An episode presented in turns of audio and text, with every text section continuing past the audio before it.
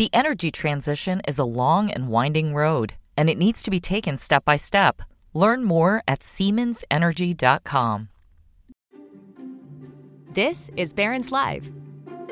Each weekday, we bring you live conversations from our newsrooms about what's moving the market right now. On this podcast, we take you inside those conversations the stories, the ideas, and the stocks to watch so you can invest smarter. Now, let's dial in. Hello, everyone, and welcome to Barron's Live, our daily webcast and podcast. I'm Lauren Rublin, Senior Managing Editor of Barron's. Thanks for joining us today for a look at the economy and the stocks making news this week. My guest is Barron's Deputy Editor, Ben Levisohn. Will be a very busy week in the markets. First quarter earnings season kicks into high gear Friday with the big banks reporting results. We'll also get updated inflation readings on the consumer price index and the producer price index. And the Federal Reserve will release the minutes of its March policy meeting on Wednesday. Okay, Ben, welcome to Barron's Live, and let's dig into all this news. Thanks, Lauren. Let's do it. Okay. So on Friday, the government released the payrolls report for March. This is a big report. The jobs numbers are closely watched by the Fed. And the latest data spoke to a still strong jobs market. That means more rate hikes are likely coming. The stock market was closed Friday for Good Friday, so we're getting a delayed reaction today to the jobs numbers and investors are not very happy. So, what struck you, Ben, as the most important items in the jobs release, and how do you explain the market's reaction? Well, I think what's getting the most attention is still that the payrolls uh, refuse to go down um, very much. We had 236,000 jobs added. I think that was a touch more than expectations that were around 230,000, but it was really in line. But this is uh, still a big number. Um, there's there's some people who point out that uh, you know it's really almost double the rate that uh, um, economists say is needed to um, to, to to accept all the new uh, job uh, new workers into labor force. So it's still a tight labor market, and we also saw the unemployment rate drop to 3.5 percent, and that's still near its lowest mar- uh, lowest level in more than 50 years. Um, so I mean that, that's that's what gets all the attention. But there was some good news in there as well. Um, we had wages uh, wage growth slowed a little bit. Um, that had to be the bad news is good news. yeah, I, I, don't, I, don't think so. Is the is the problem here? Because I, I think it's still a question of um, this is still a very strong job market, and the reaction, um, you know, it, it's just that um, there i mean it's it's it's right now good news is, is a bad news. We see that in, in, the market even though there are these things in there like the slowing wages and even a shrinking work week that shows that uh, we, um, companies don't want don't need as much work as they have. Um, it, but it's uh, I, I, think it's still worrying uh, the, the um, it's still worrying the stock market. And i think that's partially because while that headline number is so strong there are other things in there that are saying that there are uh, other factors saying that hey this number might not be as strong as it looks but everyone still thinks the fed is going to uh, raise interest rates um, that uh, um, and we'll get to this more in a second but we had the the odds of an of an interest rate hike go up um, and um, and I think that's sort of what the market is wrestling with is this headline number which says okay job market is still strong but these other details that are saying you know what? Maybe it's not as strong as it looks. I'd like to also mention jobless claims where we saw an 11% jump in the four week moving average from a year ago. And that's more of a leading indicator um, of a weakening job market than perhaps payrolls were. Right it's not showing up yet in, in the payrolls report. So as we've said a tight jobs market means services inflation remains high. That means overall inflation is still well above the Fed's 2% target. And that means the Fed is very much likely to lift interest rates again in March. I'm curious about what the futures market is saying regarding, excuse me, in May. I'm curious uh about what the futures market is saying about a rate hike in May and also what you think the Fed is likely to do beyond May. Is that going to be the last hike? Or is there going to be a pause and a pivot? A pause and a plateau, no pause and more rate hikes. It's a lot of scenarios to choose from. It is a lot of scenarios to choose from. Right now, the, the futures market is saying there's a 75% chance of a rate hike um, in May. um, and you know that's only about a month away. Um, and so they're feeling pretty pretty confident that that that's what is going to happen. Um, after that, it's also fairly confident that we're going to get rate cuts. Um, that uh, you know, and, and, there's been a lot of uh, arguments about whether you know, eh, you know, we're going to get a soft landing or hard landing or whatnot. Um, but I think the only way you get um, rate cuts is if start things start to go bad with the economy. Um, but I do suspect that the Fed does hike in May. Um, it just seems like with these job numbers the way they are, they will uh, they're going to go ahead and do that. And then um, I think they would like to stop. They've already raised rates and uh, you know very quickly by historical standards to a you know a fairly uh, high level. And there are signs again that uh, that uh, there was a point there where it looked like there wasn't having it, the hikes weren't having much of an effect. Um, and now we're starting to see that uh, the hikes really are. And I think that probably makes the Fed want to want to pause if the data lets it. Um, we'll find out more on on Wednesday about what the Fed's thinking when the minutes from uh, the last meeting are released, and you know how close did they come to maybe not raising rates during uh, the banking uh, meltdown that was going on around that time. Um, when you know there were people then who said the Fed shouldn't have shouldn't have raised rates. Um, so it'll be interesting to see what they were thinking. Well, reports are that it came down to the wire that going into the weekend before the FOMC meeting in March, Powell still wasn't sure what would happen because of all the turmoil with banks. Right. So this gets me to the fact that the Fed's rate hikes over the past year have had a significant impact on the nation's banks. Bank deposits have been fleeing for higher yielding accounts, and many banks are sitting with unrealized losses on the bonds that they hold. We know that Silicon Valley Bank went under in part because it had to recognize those losses, but it seems as though a wider bank crisis has been averted for now, maybe forever, but definitely for now. Nonetheless, the Fed's tighter policy is changing bank behavior. So tell us why and, and tell us how. Sure. Well, it looks like the, the crisis has passed. Um, what when you with the data that we get from the Fed, we can see that uh, the the amount of borrowing that banks have had to do from the Fed, um, we had that big jump immediate in the immediate aftermath of the crisis, but it's really calmed down, um, which suggests that you know and deposit levels have also um, sort of solidified here. Um, so you had uh, big withdrawals, but then things uh, kind of uh, stabilized and that's good. I mean, that means that uh, investors and depositors have looked at their banks. They're feeling comfortable with things. They're feeling comfortable with um, how the uh, regulators might respond if there's more trouble. Um, you know, we still talk about First Republic every once in a while, but it's around the, the business problems that they have now more than anything else. And and that's all good news uh, for the banking system.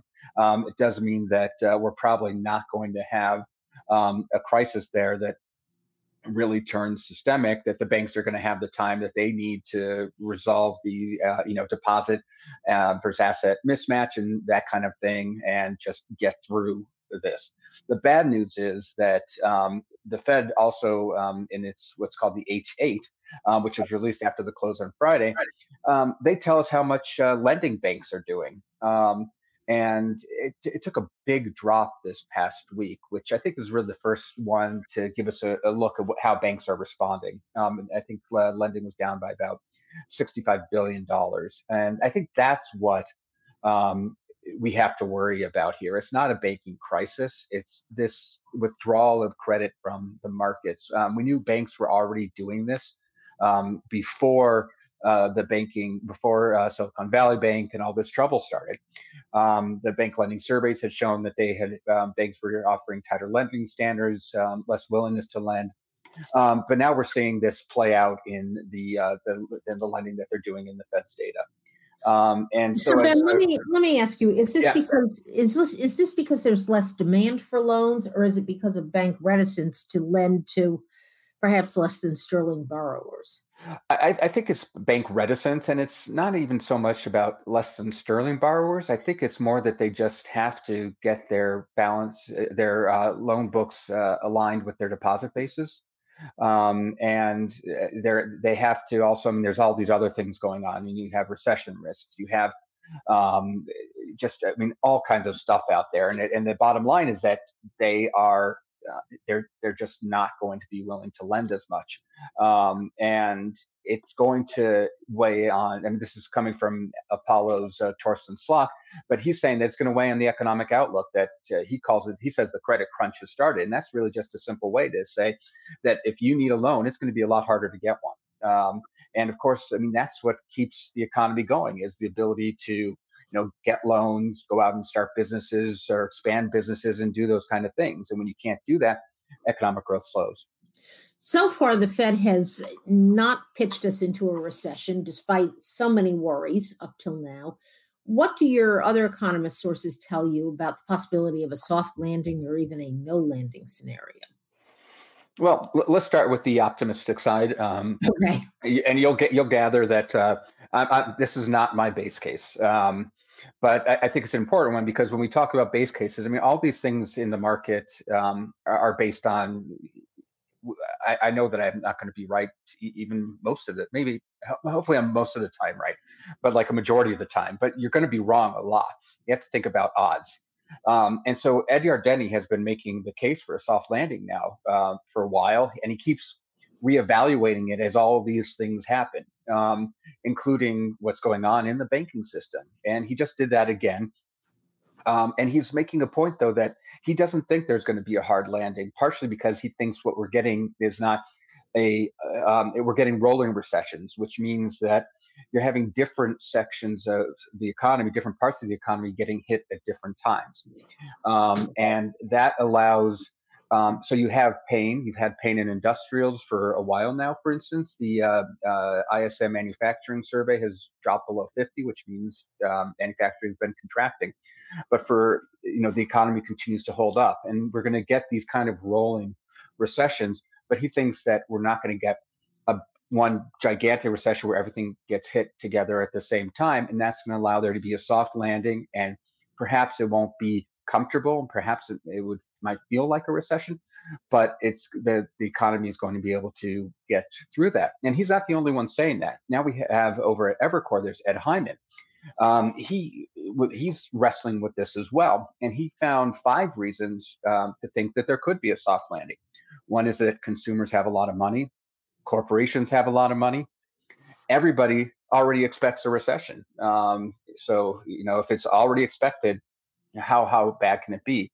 Um, inflation is slowing, and um, he the last one was consumer net worth is still elevated, and these are all good things, especially in a consumer-driven economy uh, like we have.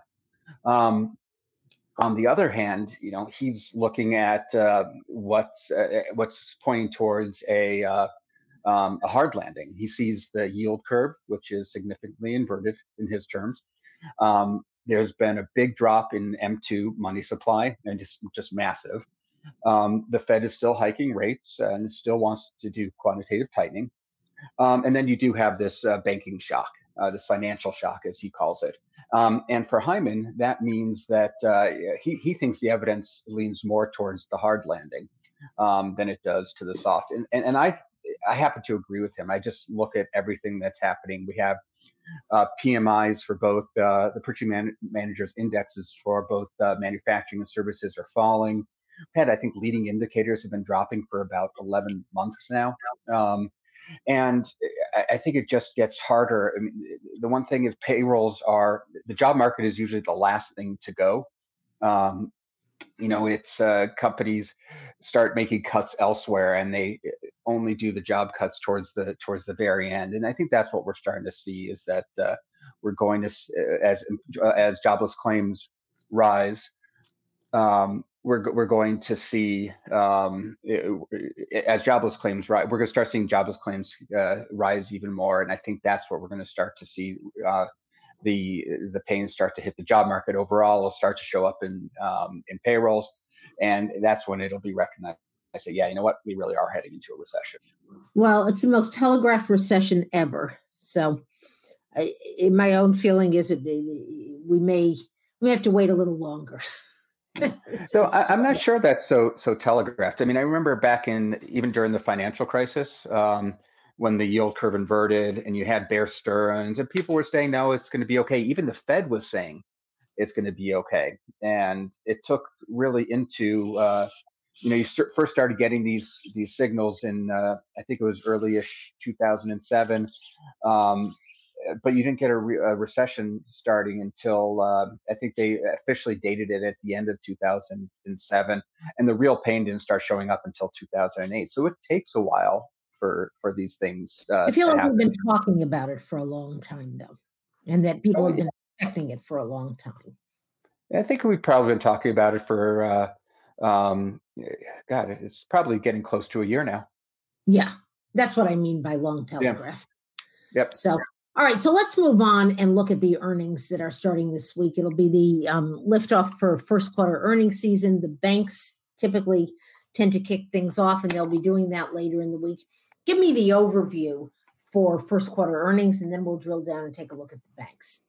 Well, first quarter earnings are not supposed to be great. Um, you can see it from the uh, pre-announcements we've had um, so far, there have been 80, uh, 81 negative and only 26 positive, and that means that there's 3.1 negative for every positive, and that's uh, actually well above the long-term average from 1997 of 2.5, and above the prior four prior uh, prior quarters of 1.9. Um, so we know they're not going to be good. Um, we're actually expected to see them drop 5.2 percent uh, year over year, uh, even as revenues rise 1.6%. Uh, so again, that's a uh, sign that you know margins are being squeezed a bit. Um, Evercore uh, again thinks that those earnings estimates, even though they've come down a bit, are too high. Um, they have uh, uh, they, they, think that the um, there's going to be about 1.6% miss to first quarter earnings, and it, we haven't seen anything like that since the first quarter of 2018. Um, and so he, uh, they think that it's going to really be a negative catalyst uh, for the S&P 500 uh, that earnings season, rather than having the the bar set uh, set low and then everybody's going to beat it. It's actually set even with the downgrades, it's been set too high, and it's going to be uh, it'll be a t- tougher time for companies generally. Well, the market is still pretty expensive. It's not really expecting big disappointments. So, what does that no. suggest? Yeah, I mean it's it's really odd to to look at it. The S and P 500 is still at 18 times, um, and the, the, the Nasdaq I think is around 26. Um, to me, that uh, I have a hard time making sense of those numbers because it's um, it's one thing to have the market trading at 18 times when interest rates are near zero, um, but to see it trading at 18 times when interest rates are at five percent um, you know, it, it haven't gone. The valuation hasn't come down all that much, um, right? In the grand scheme, uh, compared to those the rising rates, and that uh, I think um, it puzzles me. Um, and uh, I, You're I just not alone the, there, my friend. Yeah, I think the, the valuation at some point will have to come down just to reflect the, the higher rates. But it's also, um, you know, the, if the if earnings estimates are coming down and the market isn't falling, then the valuation is going going up. Um, You know, it's the math of the market, and I think that's a lot of what's happening right now. It's a fascinating situation, but let's let's talk about the banks. We're going to hear from J.P. Morgan on Friday, along with Wells Fargo and Citi. What are we expecting in terms of first quarter results? You know, this is one where I almost eh, hate to try to differentiate between the banks, um, just because I think in this environment the differences are probably uh, not large enough to make all that much of a difference. Um, but I know that uh, you know J.P. Morgan's analysts have looked at the banking sector and they came up with a litany of concerns, um, including the outlook for the economy, uh, the impact of inflation. Uh, is there a slowdown in consumer spending? What's happening with deposits? Uh, the impact on credit creation and loan growth, outlook for credit quality, and the impact of increased regulatory requirements and oversight um, eh, that's a lot of uh, overhangs, and it does mean that uh, you know loan growth is likely to slow. Um, deposits for the big banks are going to probably do quite well. We've seen um, a lot of deposits come out of small banks, and most of them went into big banks. So it's very possible that uh, you've seen deposits at uh, the three big ones um, that are reporting on Friday rise. Um, it's also likely, though, that uh, net interest margins have peaked and that interest income will have to start coming down. Um, as banks need to end up, uh, you know, with this realization that uh, by people that hey, I could get more than zero percent on my money, banks are going to have to raise rates to uh, keep uh, their depositors uh, happy and in place. Um, and but there are also going to be some good trading revenue. We've had volatile markets. Volatile markets are good for trading. Um, that's going to offset some weak investment banking. Um, and there shouldn't be any credit quality problems yet. Um, it seems like people are paying their loans still, um, and that's all uh, pretty good. Um, the big question, of course, comes down to what's built into these stocks, and you can sort of see the market um, already starting to place its bets about who's been more or less affected by what's been happening. Um, JP Morgan stock is down 4.9% this year. Um, that's versus an S&P that was up 6.9%. Um, but Wells Fargo is down 8.2%, and Citi is actually up 1.4% this year. Um, and but I think the bigger point about them is that they're all really cheap. Um, particularly Citi. Citi's been the cheapest of them for a long time, but I think Citi's valuation is uh, was close to you know 0.5 tangible book people just don't have confidence in Citi being able to turn things around very easily um, and, and, so you see the analysts they look at these big banks and they look at these valuations and they say you know what these these stocks are starting to look pretty good a lot of the bad news is probably in them um, and I think that's what investors are going to be trying to figure out as they wrestle with the numbers that get released on Friday. Is uh, um, did they have these banks priced in all the bad news that has been out there so far, and are they going to be strong enough to weather whatever is going to be thrown at them in the months to come? Definitely worth watching. We'll be talking about the results, Friday's results again next Monday.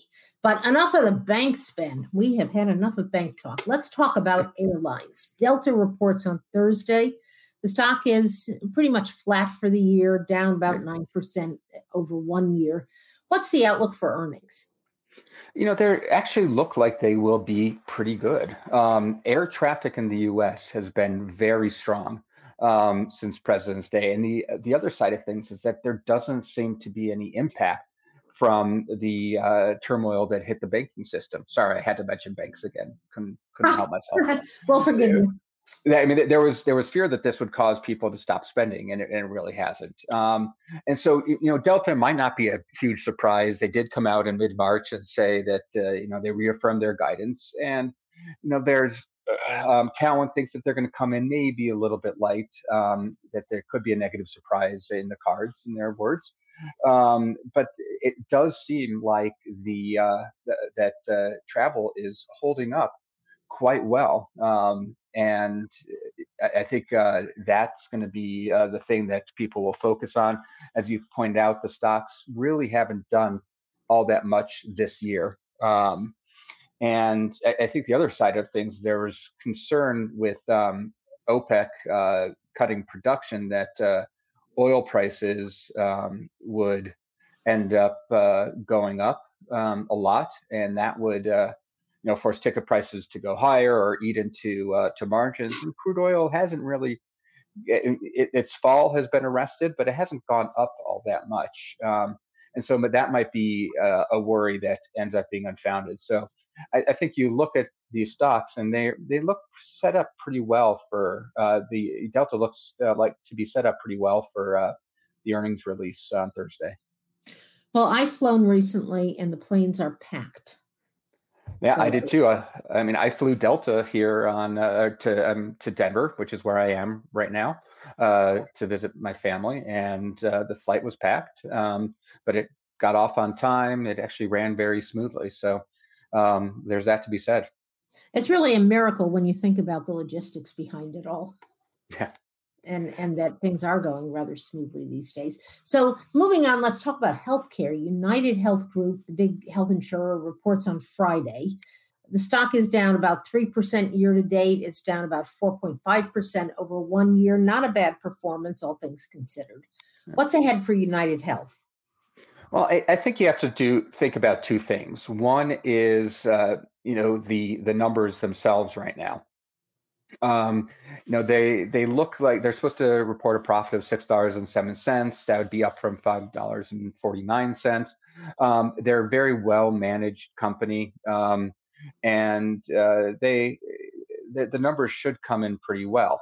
Um, my fear with this stock, though, is that if you look at what it's done over the past uh, few days, um, I think as investors have turned to look for um, more uh, more safety. Um, eh, or at the beginning of the year, investors really didn't want um, uh, didn't want safety, um, and United Health had actually held up pretty well last year, um, and um, the the company um, uh, the, the, you know they held up well last year as investors wanted safety. They came into this year um, because not wanting safety, so the stock got hit pretty hard. But it's now gained about five percent over the past five days, and that makes me worry. And I don't see any news on that. If somebody does see it, please let us know in the comments. Um, but it, it's just it's popped a lot, um, and that makes me worry heading into the number. When you get that kind of big move that uh, the number can will disappoint even if it doesn't disappoint or buy the um, rumor sell the news. Exactly. As the as the saying goes. Uh, but you know we were pretty um, we were bullish uh, barron's was bullish on um, one of uh, uh united health's um, competitors uh, humana earlier this year. And it's you know for similar reasons.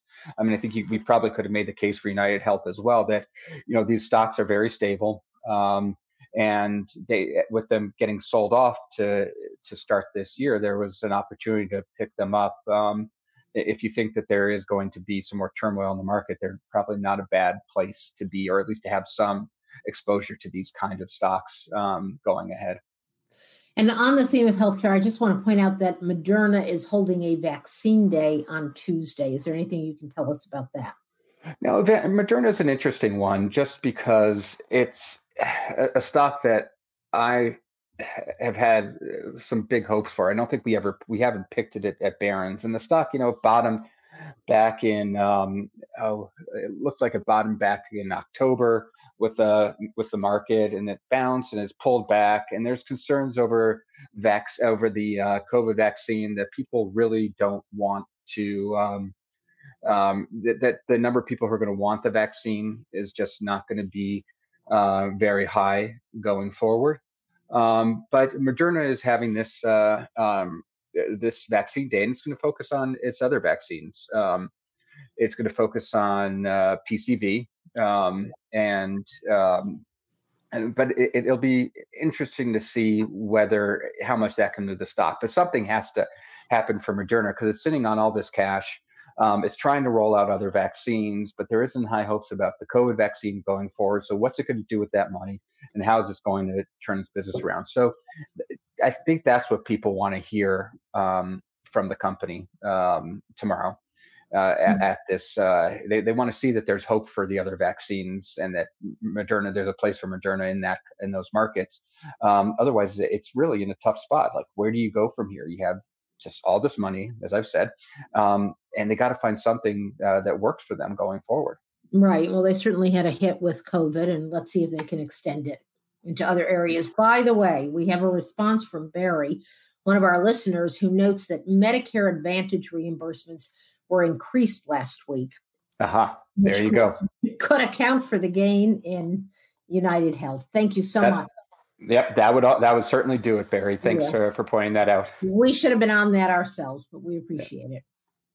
So let's go to a couple of audience questions and then we'll circle back and take a quick look at CPI. John wants to know what you think are the best two to three sectors to buy now. We haven't talked about stuff like that in a while. It's an interesting one. I do like healthcare. Um, mm-hmm. I think a, a, lot of these stocks are, are, are pretty solid. They're fairly stable. Um, and so I think that uh, that's a decent place to look right now. Um, I even, I mean, I like the areas that have been hit. Um, so I'm going to sound like my bearish self. Um, you know, I've, I've, consumer staples have uh, had a tough time to start off the year. They've made a comeback though in recent days, um, as again fears about recession have have risen. So might be something where you want to wait for a little bit of a pullback there um, and that could be interesting as well. I think those two would probably be good, and the others are just like, I mean, I'm, I'm going to sound, uh, I'm going to hate saying this, but I, I, do think a lot of this is about finding the stocks that have been maybe unfairly hit, um, and um, picking those up. Um, you know, good good companies that for some reason or another um, get dinged for for um, by the market, and there's an opportunity to, to, pick them up a little bit cheaper. Um, that's what we were doing, trying to do at the beginning of this year with some of these safer sectors like healthcare and staples, um, just to identify some good stocks there and uh, and get get in them for uh, possible turmoil. We should note for listeners that we're also running stock picks every weekend in Barron's Magazine and online. So we have found a number of stocks that we like that, that we've highlighted this year, and they're bunched together on our website. So you can you can see in one grouping a lot of the picks that we've made. Um, moving on to questions, Lee has a question about Chat GPT. This may be better for the tech call, but I love how he puts it. He says, Ben, I'm a pretty old person, 73. You're not so old, Lee. And he says he's been investing for a long time in the stock market. He's seen many brand new eras come and go without there really being uh, the brand new eras they were reputed to be. How do you look at AI within that context? Do you think it's going to change a lot of things like education, entertainment, writing thank you notes? He notes that's a joke. Or will it have a meaningful impact on stocks, or will it just be another wonderful new thing that's not so new after all? Um, you know, I, th- I think it's going to be like all kind of the tech revolutions that that we get. Um, it might not be quite on the level of, let's say, the internet, um, but uh, Few things are. but it, it is. I mean, it's already out there and everything. Um, I mean, one thing people may not know about me is uh, in my spare time, I like to record music. Um, and uh, one thing that's amazing to me is that you have programs that use AI to mix your recordings for you. Um, it, you know, it's not quite as good as having a real live mix, uh, you know, person out there listening to it and doing your mixing for you. But it, it's pretty amazing. And so you're starting to see AI pop up in all kinds of areas. Um, but with all these kind of things, there is sort of the first reaction, which is like we're just going to buy everything that um, looks like it has a role in this, which is what we saw that that day that Chat GPT went uh, live. I mean, anything that uh, you even smell the AI, every stock popped. Um, but then you have to actually start doing doing the math on it um, and trying to figure out how um, you know how much growth there really is. I think that's the part that's still being figured out. Um, you know, the the the actual financial um, the, the money won't start flowing. I, I think for a, a while. Um, I think this is a good question for the tech call. I know that Tae Kim has talked to uh, some of the chip companies, and they're really excited about it, but they also think that the actual revenue benefit is is a few years out.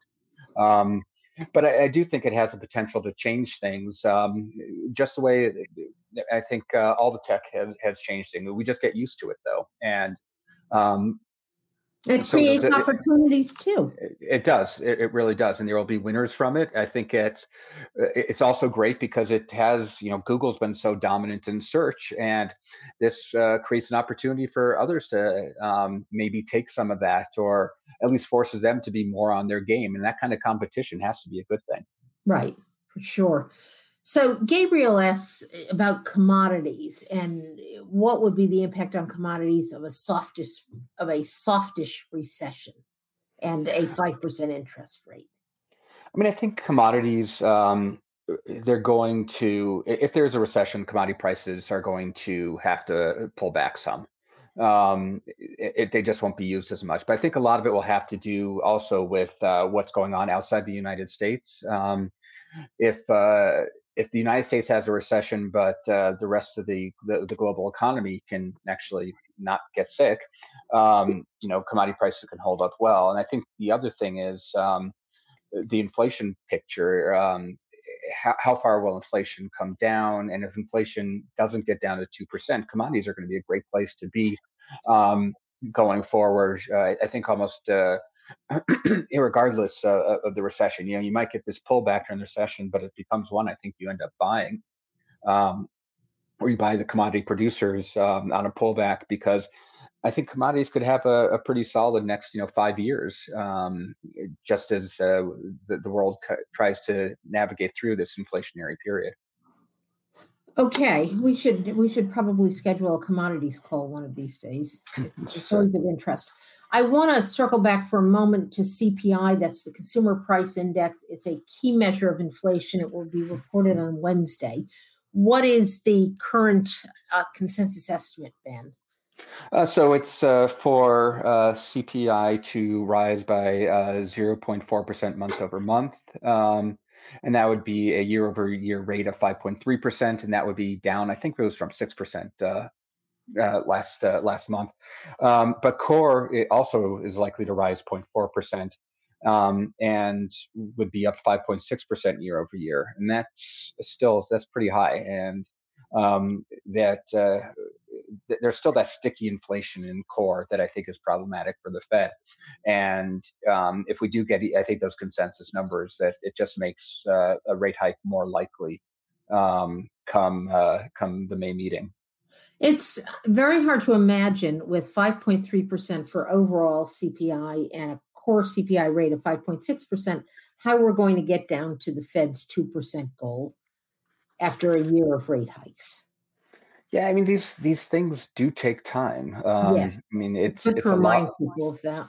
Uh, it's uh, you know we want uh, we want things to to to change very quickly, but they don't. I mean the Fed's uh, the rate hikes they know take a long time. There's a long lag on it, um, and I think because of the amount of money that which uh, was was handed out uh, during the the pandemic that uh, you know this is uh, this is different than what we've dealt with before, and there's a lot of money that needs to probably come out before it can um, inflation come back down. What we, I mean, we are we mentioned M2 before, and that's tumbling now.